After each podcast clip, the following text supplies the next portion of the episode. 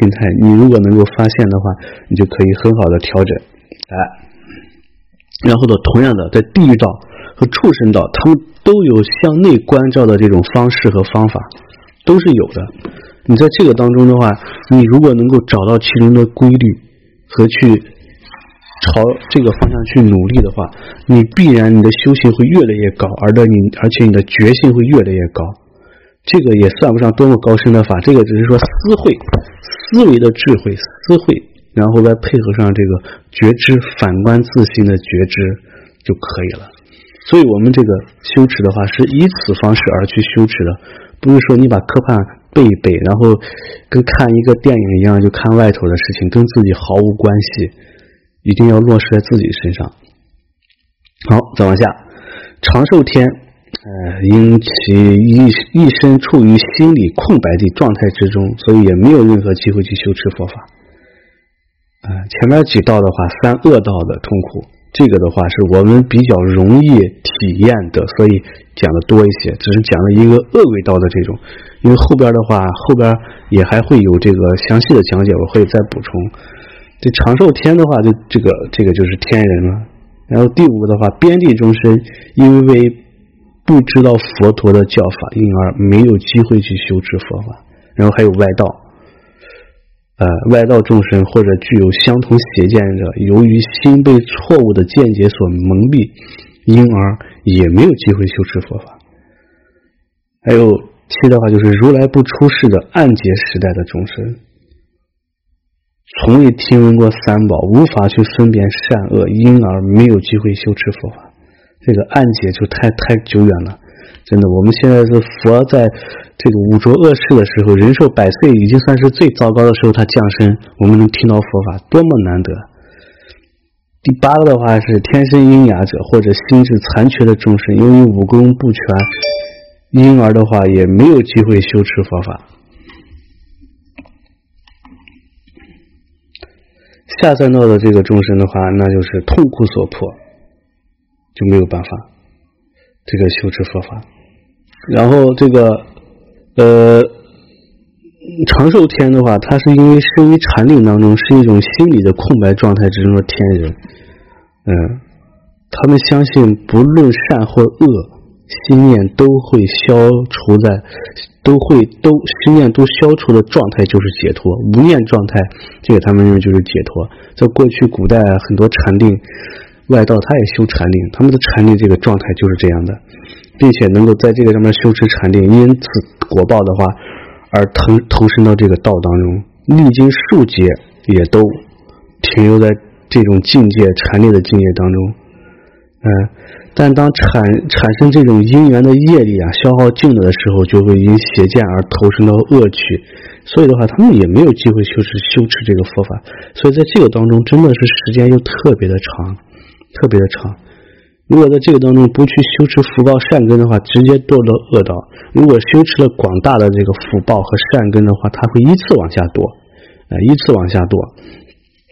那就跟我们自己这个人从光阴天如依次堕到欲界天、色界天，这个这个这个色界欲界天一样的，这都是一样的道理。比如在这个《居舍论》中就就就讲到这个。无想天位于四禅天和广果天附近，转身于此的人的话，在八万四千个大劫或者五百劫当中，就好像冻在冰里头的鱼一样，灭尽了一切粗大的心识，安住在无念的状态当中。所以在藏地这个汉塔也是这样，三个四个四个月当中的话，都是在洞里头，然后无念睡觉冬眠，但是还在喘气。嗯，有时候他们在那个洞口，早上你看到有有那个白色的雾和那个霜，那就是里头就有那个有那个汉塔在闭关，啊，在进修。呃，在藏地的那些典籍当中，经常会用这种比喻那些在无念禅定状态当中闭关的那些人。有一些人的话，就是每天早上就开始打坐，什么事也不做。呃，如果这样的话，对于利益解脱倒是非常好，但是对，但是这个坐禅还有。还要好好的分析，你是在安住在哪个禅定当中，这个是非常重要的。所以在自古这个禅宗里头啊，呃，有很多的这种高僧大德，他们如实去开悟了以后，但是他们所证悟的这个见解，可不完全，可不是说是像那种无念禅定一样的，呃，绝对是不是。如果说一些天人他们是安住在无念禅定，没有修行的机会，呃，这样当中的话，那有些天人的话又是在放逸当中，天天忙着享乐，这样的话，一旦投身在这个当中的话，那都没有办法去去修持，去修持佛法。所以这个，呃，就是说现在他们就比喻说现在的一些人啊，因为物质也很好，像城市里头的一些人条件过得好一点的话，就开始追求各种的享乐，好像在生活在天堂上一样。实际这是对修法有非常大的影响的。曾经就有一个公案，就是说佛陀在世的时候，那个神医奇婆啊，奇婆，他是那个我以前给大家讲过那个故事啊。哎，然后他常常为这些国王啊、僧众看病啊，而且他是在穆建连这个面前皈依了三宝的，因为他这个治病的，给佛也看过病的这个功德，他死后就转生到了刀立天。有一次，这个穆建连的话，因为他弟子有病了，他就上到刀立天去，准备找这个七婆去问一问应该吃啥药，怎么去治。当时正好就赶上一群天人就进到这个欢喜岩当中。去欢去玩去了，就穆建连就站在路旁就等待，结果呢，没有一个天人去看到看他，到只有到最后齐婆最后来的时候，他坐的这个很华丽的这个车花车上，看到这个穆建连呢，就手举了一下，打了个招呼，然后飞快的就跑走了。穆建连的话，他是大大阿罗汉呀，心里头这就想，哎，这怎么会这样的？这个我的这个弟子怎么是是以这种就就现在就变成这样了？然后的话说，我这来到天上是找他有事的，那又不是说，又不是说没啥事情的，就着这么着急打招个手就走了。他就是因为穆建连是大神通嘛，他就有这个神通吧，把这个七婆的这个车就给定住了。这个七婆就只有下车，然后向尊者顶礼。这时候尊者就种种的因缘就呵斥他。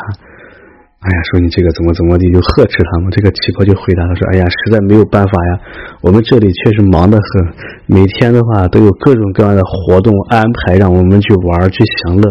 你看其他的那些天人对你连招呼都不打，啊，因为我在人间还是您的弟子，所以我才用了最大的力气向您举一个手问讯一下，就是这样啊。你想想，所以我们现在这种，你要真的转到那个天上的话，这刀这种天。”这个叫哪个天？转生在刀立天，那天天享天福啊，这跟现在一样。而且天上这种天福的话，它是没有痛苦的。像我们现在这种天福，这种在世间你有钱，你想一想啊，还觉得无聊空虚呢。天上可是不会，等到他死的时候，那就完蛋了。嗯，所以现在有很多的一些人的话，你看，我们现在就是中国这物质条件也好呀，经济也好。虽然生活比不上天天界，但是有很多也是也是有。今天去看这个表演，明天去唱那个歌，后天去逛个公园，再么去那里旅游，全国旅游，在全世界旅游，这样就一直就散乱，嗯，而且没有修行的机会。所以的话，有些人就觉得这个人间很苦，发愿到天转生到天界，就真的转生到天界去去，也不是真正的解脱。这样的话是。也是非常惨啊，所以的话，我们现在的话就是这种娱乐嘛，我们都讲娱乐，娱乐外道，娱乐也是一种外道。把我们的心事的话，天天就想着你去任何这些地方啊，去玩呀，去耍呀，去让你去消费呀，啊，就是就是这样的。因为以前上师认识一些弟子的话，他也是在成都，上师走，我们去耍，嗯，就这样的。他们就根本就不知道，就觉得就是很高兴的样子玩，但是真的某一天，这个。烦恼现前了，或者身体不好了，或者公司破产了，那就痛苦的就不得了啊！真没有办法。所以像这种传授天的这种行为，也很多人现在都有。不过我们在座的各位听课的都没有，为什么？啊，因为像这种状态下的人，他是不可能早上起来听课的，而且接触佛法的机会也非常的少。啊，有一些的话要去学佛法，他就觉得哎呀，好辛苦啊，好累呀，这个这个条件多么多么的差呀，这个受不了呀，就是这种的。那要想想自己过去在恶道当中受的痛苦的话，其实这点都比不上什么。所以觉得大家每天在这里早上起来闻思修学习佛法，哎，所以的话 能听到这个课的，绝对不是听到这个教研的，这个普贤上师演教的，绝对不在这个长寿天之列。因为在长寿天的话，他根本就没时间去听这些。在人人道当中的话，这种天天就玩还顾不上呢。因为我也知道有一些人。他是有没有善根？是有善根，就跟这七婆一样，也有善根，也有福报。但是这些善根福报的话，没有用到正道上，天天的话就是玩挥霍啊，自己的话那个买这个买一个什么包包啊，出去买个什么东西啊，花个成千上万的，他觉得可以拿去给别人去帮助一点点的话，他就觉得哎呀不行，跟掉肉一样。那这就是这个凡夫跟圣者的差别。圣者你看喇嘛仁波切自己住的那房子，几十年一直住那么小的一个房子，然后的话，生活非常的简单，平时穿的就是几十年的这种衣服。他有一件那种黄色的衣服，每一次只有在穿讲法的时候，然后才穿一下，平时的时候的话他都不穿。然后的话，别人有供养他什么样的东西啊，他都是以前早期的时候人家供养。很早以前吧，最早的时候，那都是大概都是两千年左右的事儿。人家从给供养法王一个西瓜，法王说：“哎呀，这么大老远带一个西瓜上来，这个他们供养给法王。”法王说很开心，然后说供养给法王的吃嘛。法王说：“这个这么贵的，你们这个留着自己留着吃，还不这就是供养法王的。”法王说：“好好好好好，就就就就留着供养供养佛。”结果第二天就看那个西瓜就在下边商店里头卖。嗯，卖掉以后的话，这些钱的话都是用来供僧，然后的话供养那些修行者，然后刻玛尼石，哎，所以喇嘛仁波切一生当中的话，他都是在刻一个玛尼石。还有在玛尼石的话，是这个功德和加持是最大的。他一生当中都在做，他自己的受用就那么简单。然后对于众生的话，他就是完全就是这样。所有人供养法王的那些贵的东西、好的东西，法王都会拿来做一个供养。转手的话，就是他下边有个专门卖法王东西的商店，还有那些大活佛东西的商店，就在那里就卖掉。卖掉以后的话，开始做善法，这就是这就是圣者。圣者就是自轻他重，把众生的这个利益摆在第一位，这叫圣者。哎，所以的话，我们现在。就是简简单一个前行，我们就可以从中当中开取出很多我们自己适合的修法来。所以今天的话就先这个讲到这里，呃，后边的我们再继续再讲。好，来回想一下：苏南的夜当家这八年，这南一比这南拍斜江，这跟垃圾瓦浪这八夜，